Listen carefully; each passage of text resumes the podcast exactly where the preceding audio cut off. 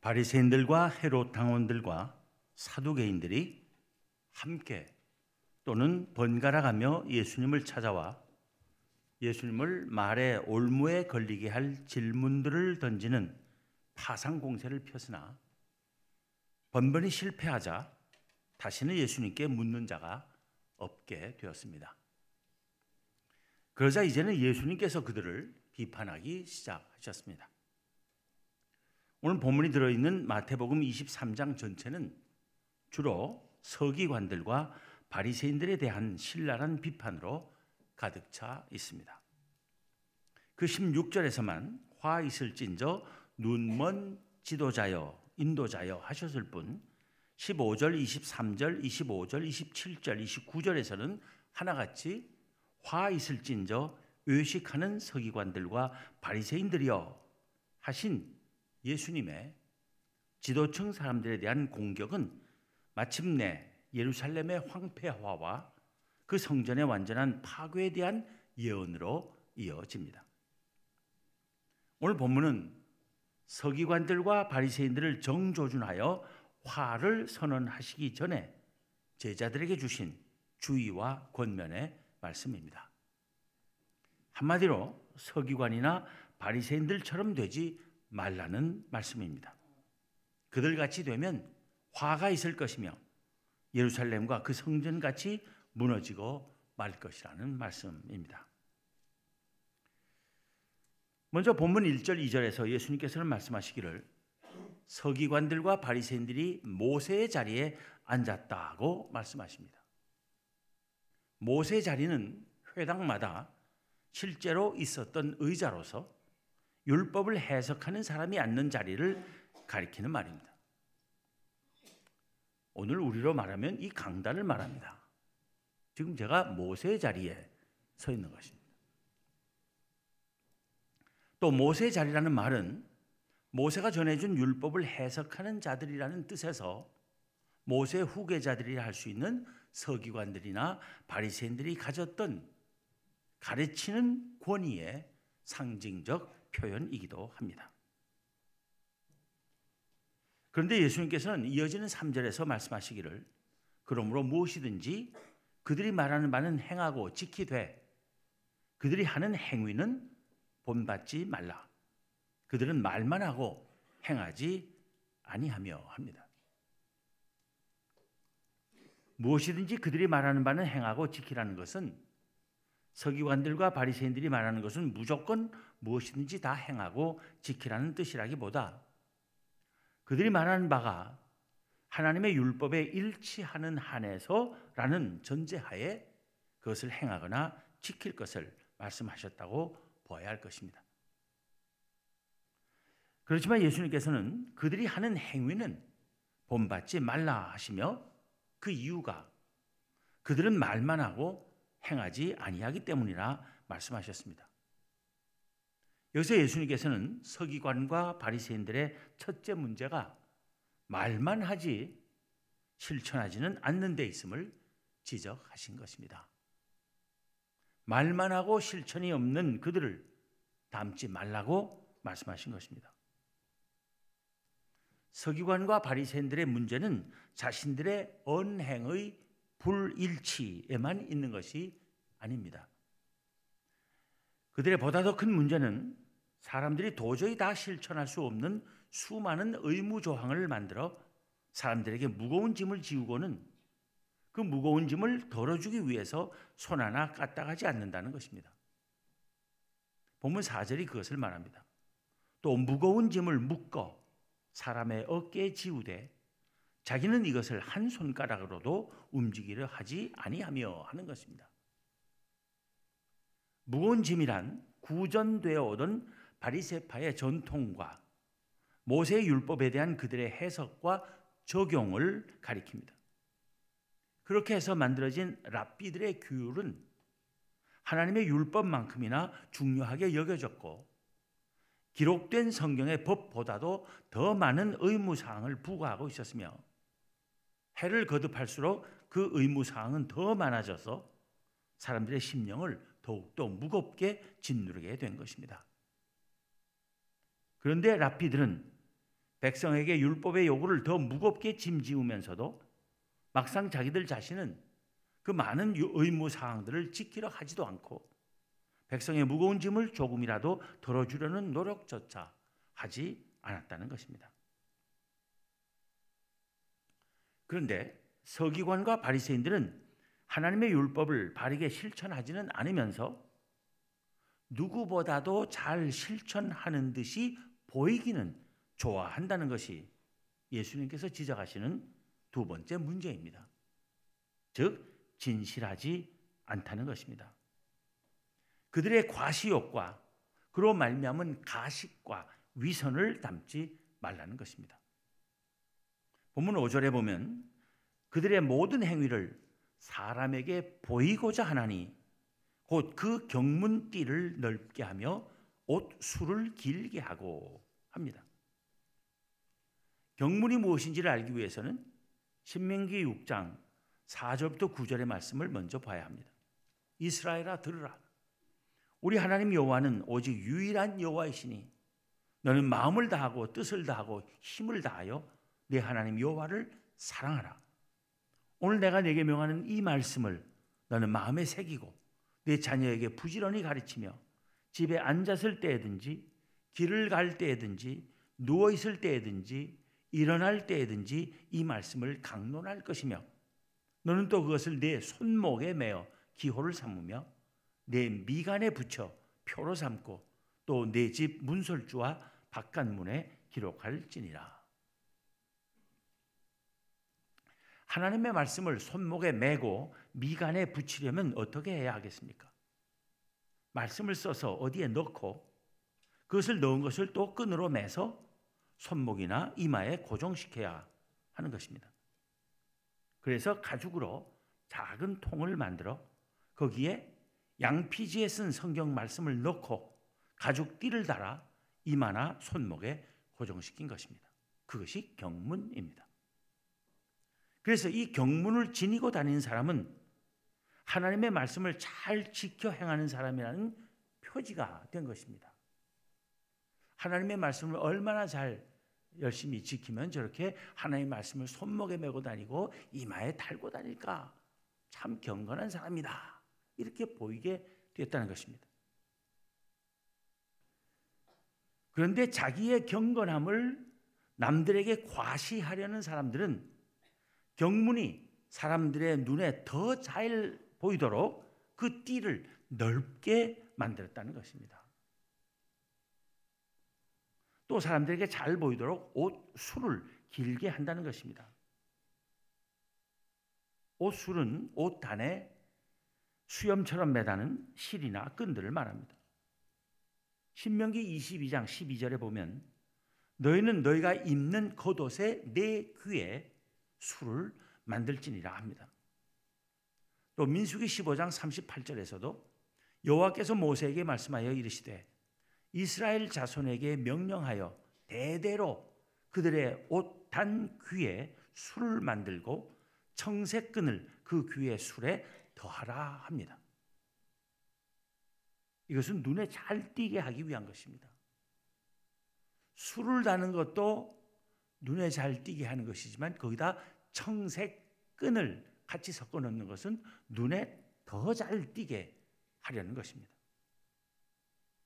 눈에 잘 띄게 하는 목적이 무엇이겠습니까? 이어지는 민수기 15장 39절에서는 이 술은 너희가 보고 여호와의 모든 계명을 기억하여 준행하고 너희를 방종하게 하는 자신의 마음과 눈의 욕심을 따라 음행하지 않게 하기 위함이라 합니다. 또 이어지는 민수기 15장 40절에서는 그리하여 너희가 내 모든 계명을 기억하고 행하면 너희의 하나님 앞에 거룩하리라 합니다. 그러니까 청색끈이 섞인 술을 술은 다른 사람이 보게 하기 위해서가 아니라 그 술이 달린 옷을 입은 사람 그 자신이 보게 잘 보게 하기 위한 것입니다. 그것이 눈에 잘 띄어서 그것을 볼 때마다 하나님의 율법을 생각하게 되고 율법대로 행하기를 힘쓰게 만들며 죄를 범하지 않게 하기 위한 것이라는 말입니다. 그러다 보니까 수, 수리 옷단에 달린 옷을 입고 있는 사람은 거룩한 사람으로 여겨질 수 있었던 것입니다.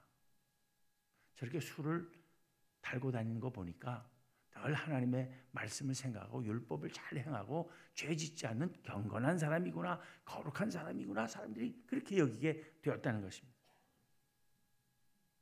그러니까 자기를 거룩한 사람으로 여겨지기를 원하는 사람들은 다른 사람들의 눈에 자기 옷의 술이 더 잘 보이게 하기 위해서 술을 더 길게 했다는 것입니다.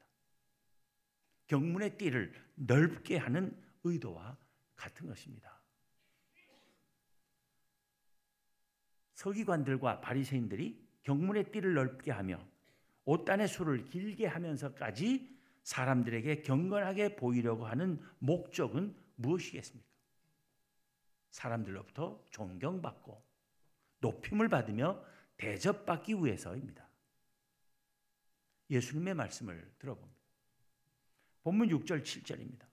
잔치의 윗자리와 회당의 높은 자리와 시장에서 문안받는 것과 사람에게 랍비라 칭함을 받는 것을 좋아하느니라. 서기관 바리새인들이 그런 걸 좋아한다는 거예요. 한마디로 말해서 겸손하지 않은 것입니다. 그것이 예수님께서 서기관과 바리새인들에게서 지적하시는 세 번째 문제입니다. 예수님의 제자들은 그들의 교만을 담지 말아야 한다는 것입니다.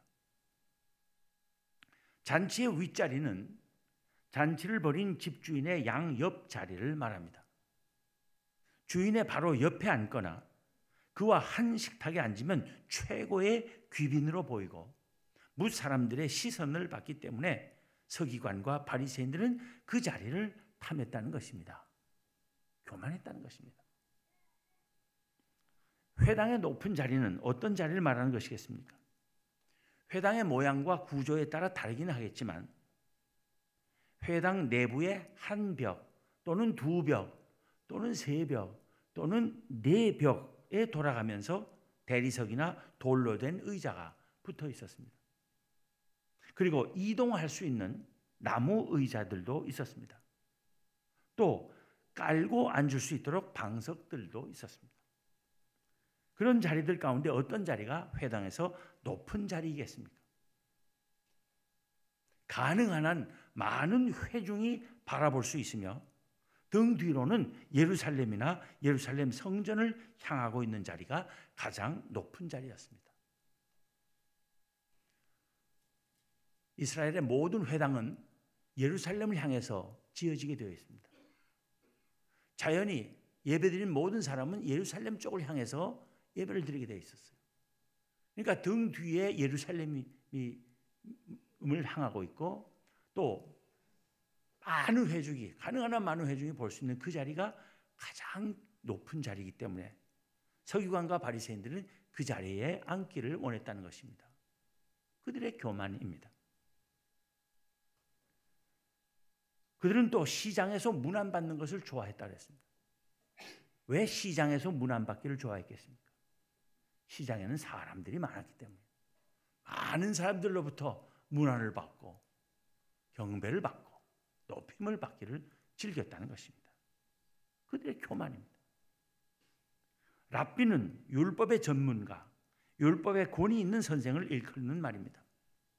원래 랍비는 율법 학교에서 단 한 명의 최고의 율법사를 가리키는 말입니다. 율법 학교에서 모든 학생들은 여러 단계를 거쳐 랍비의 자리에 오르기를 열망했습니다. 즉 제일 밑에서부터 점점 위로 제자, 뛰어난 학생, 함께 가르칠 수 있는 제자, 현자의 제자라는 단계들을 거쳐서 마지막으로 랍비가 되는 것이었습니다. 다 1인자로 일컬어지기를 원할 만큼 서기관과 바리새인들은 교만했다는 것입니다. 7절까지 서기관들과 바리새인들을 비판하신 예수님께서는 이제 말씀의 대상을 제자들에게로 돌리시며 권면하십니다. 본문 8절의 말씀입니다. 그러나 너희는 랍비라 칭함을 받지 말라. 너희 선생은 하나요. 너희는 다 형제니라. 랍비 즉 선생은 오직 한 분이시고 다른 모든 제자는 언제나 그리고 영원히 오직 제자일 뿐이라는 말씀을 통해서 예수님께서는 그 유일하신 참 선생은 바로 당신 자신임을 가르치신 것입니다. 예수 그리스도는 태초에 이미 계셨으며 영원하신 말씀으로서 진리 그 자체이시고 모든 사람은 다 그에게서 배워야 하기 때문입니다. 모든 사람이 예수 그리스도의 제자이어야 한다는 가르침은 또한 모든 사람은 예수 그리스도 안에서 하나님의 자녀이어야 한다는 가르침으로 이어집니다. 하나님은 예수 그리스도 안에서 모든 사람의 아버지이신 것입니다. 본문 구조를 봅니다. 땅에 있는 자를 아버지를 하지 말라. 너희의 아버지는 한 분이시니 곧 하늘에 계신 이시니라. 율법 학교에서는 존경받는 학자나 랍비를 위한 호칭으로 명예와 존경과 권위를 상징하여 아버지란 말을 사용하곤 했습니다. 예수님께서는 그런 관습마저도 버리라 하셨습니다. 하나님의 말씀 외에 다른 가르침을 줄 사람은 없다는 것입니다. 모든 사람의 오직 한 분 아버지는 하나님이시라는 것입니다. 모든 사람은 하나님 앞에서 다 형제, 자매일 뿐이라고 가르치신 것입니다. 본문 10절 말씀도 같은 맥락에서 주어진 것입니다. 또한 지도자라 칭함을 받지 말라. 너희는 지도자는 너희의 지도자는 한 분이시니 곧 그리스도시니라. 유대교에서 랍비나 아버지나 지도자는 다 공통적으로 율법을 설명해 주는 위치에 있는 사람을 가리키는 데 쓰이는 말들이었습니다. 랍비라 칭함을 받지 말라. 땅에 있는 자를 아버지라 하지 말라. 지도자라 칭함을 받지 말라는 것은 사람들 사이에서 아는 체하고 높임을 받으려 하지 말라는 것입니다. 모든 것을 아시며 높임을 받으실 분은 오직 하늘에 계신 하나님과 그의 아들 예수 그리스도 뿐이시라는 것입니다. 주님 앞에서 사람들은 다 꼭 같을 뿐이라는 것입니다. 따라서 스스로 큰 자라 여기며 섬김을 받으려 하지 말라는 것입니다. 그래서 이어지는 말씀이 본문 11절 12절의 말씀입니다. 너희 중에 큰 자는 너희를 섬기는 자가 되어야 하리라. 누구든지 자기를 높이는 자는 낮아지고 누구든지 자기를 낮추는 자는 높아지리라. 높아지고 섬김 받기를 좋아하는 서기관과 바리새인들을 닮지 말고 열심히 낮아져서 섬기기를 힘쓰는 것이 주님의 제자들로 부르심을 받은 사람들이 할 일이라는 것입니다. 높은 자리는 하나님께서 주시기를 기다려야지 스스로 오르려 해서는 안 된다는 말씀입니다. 다윗이 자기 자신은 하나님의 성전을 건축하도록 허락을 받지 못했으나 아들 솔로몬이 건축할 성전의 모든 준비를 마친 후 드린 감사의 기도가 역대상 29장 10절부터 19절 사이에 들어 있습니다. 그 가운데 이런 부분이 있습니다. 부와 귀가 주께로 말미암고 또 주는 만물의 주제가 되사 손에 권세와 능력이 있사오니 모든 사람을 크게 하심과 강하게 하심이 주의 손에 있나이다. 높아지고 낮아지고 하는 모든 것은 다 하나님의 손에 달린 것이라는 뜻입니다. 다윗의 그런 마음이 곧 우리 모두의 마음이 되어야 하겠습니다. 이 땅의 그리스도인들은 예수님 당시의 서기관과 바리새인들 같이 되지 말아야 할 것입니다. 우리가 서기관이나 바리새인들 같이 되지 않기 위해 힘써야 할 일이 무엇입니까? 첫째, 하나님의 말씀을 배우는데 그치지 않고 실천하는 것입니다. 둘째, 진실해지는 것입니다. 셋째, 겸손해지는 것입니다. 넷째, 섬기는 것입니다. 이러한 일들을 힘쓰지 않으면 한국 교회는 예루살렘과 그 성전처럼 무너지고 황폐해지는 길을 피할 수 없을 것입니다. 오늘은 종교개혁 기념 주일입니다. 종교개혁은 유대교적인 오류와 바리새적인 위선에 빠져 있던 로마 천주교를 개혁하고 성경적이고 복음적인 교회로 거듭나고자 16세기 유럽에서 일어난 운동입니다. 그 종교 개혁 운동으로 인하여 생긴 새로운 전통의 기독교가 개신교입니다. 우리 장로교회는 개신교의 가장 오래고 중요한 전통의 하나인 개혁교회에 속한 교회입니다. 개혁교회는 개혁되었을 뿐 아니라 언제나 개혁하는 교회로 자기 규정을 하고 있습니다. 오늘도 개혁하기를 힘쓰지 않는 교회는 개혁교회가 아닙니다. 그러나 무조건 개혁을 위해 개혁하는 것은 또한 개혁교의 정신이 아닙니다. 개혁은 언제나 하나님의 말씀에 따라 해야 하는 것입니다. 조금이라도 더 하나님의 말씀에 일치하는 교회가 되기 위하여 계속해서 개혁하기를 힘쓰는 것이 우리 장로교회의 오랜 전통입니다. 지금 한국 교회는 개혁되어야 합니다. 종교개혁 기념주를 맞아 우리 모두 한국 교회가 옛 예루살렘 성전처럼 무너지지 않기 위해 우리 사회가 옛 예루살렘처럼 황폐해지지 않기 위해 오늘 본문에서의 예수님의 가르침대로 하나님의 말씀을 따라 실천하기를 힘쓰고 진실하며 겸손하고 섬기기를 힘쓰는 그리스도인들이 되기를 기원합니다. 기도하겠습니다. 하나님, 오늘 종교개혁 기념주를 맞아 한국교회가 바로 서기 위해서 또 주님의 제자들로 부르심을 받은 저희들이 참 제자들이 되기 위하여 무엇을 해야 하며 무엇에 힘써야 할지를 돌이켜보게 하여 주심을 감사합니다. 주님의 말씀을 통해서 새롭게 깨닫게 하여 주심을 감사합니다. 오늘의 깨달음대로 하나님의 말씀을 사랑할 뿐 아니라 그 말씀대로 실천하며 사는 저희들 되게 하여 주옵소서. 저희를 더욱 진실하게 하시고 더욱 겸손하게 하시며 더욱 섬기기를 힘쓰는 주의 참된 제자들 모두 되게 하여 주옵소서. 그리하여 이 땅의 교회들이 바로 서게 하시고 교회가 바로 섬으로써 이 나라와 민족이 튼튼히 설 수 있도록 은혜 베풀어 주시옵소서. 우리 주님 예수 그리스도 이름으로 기도하옵나이다. 아멘.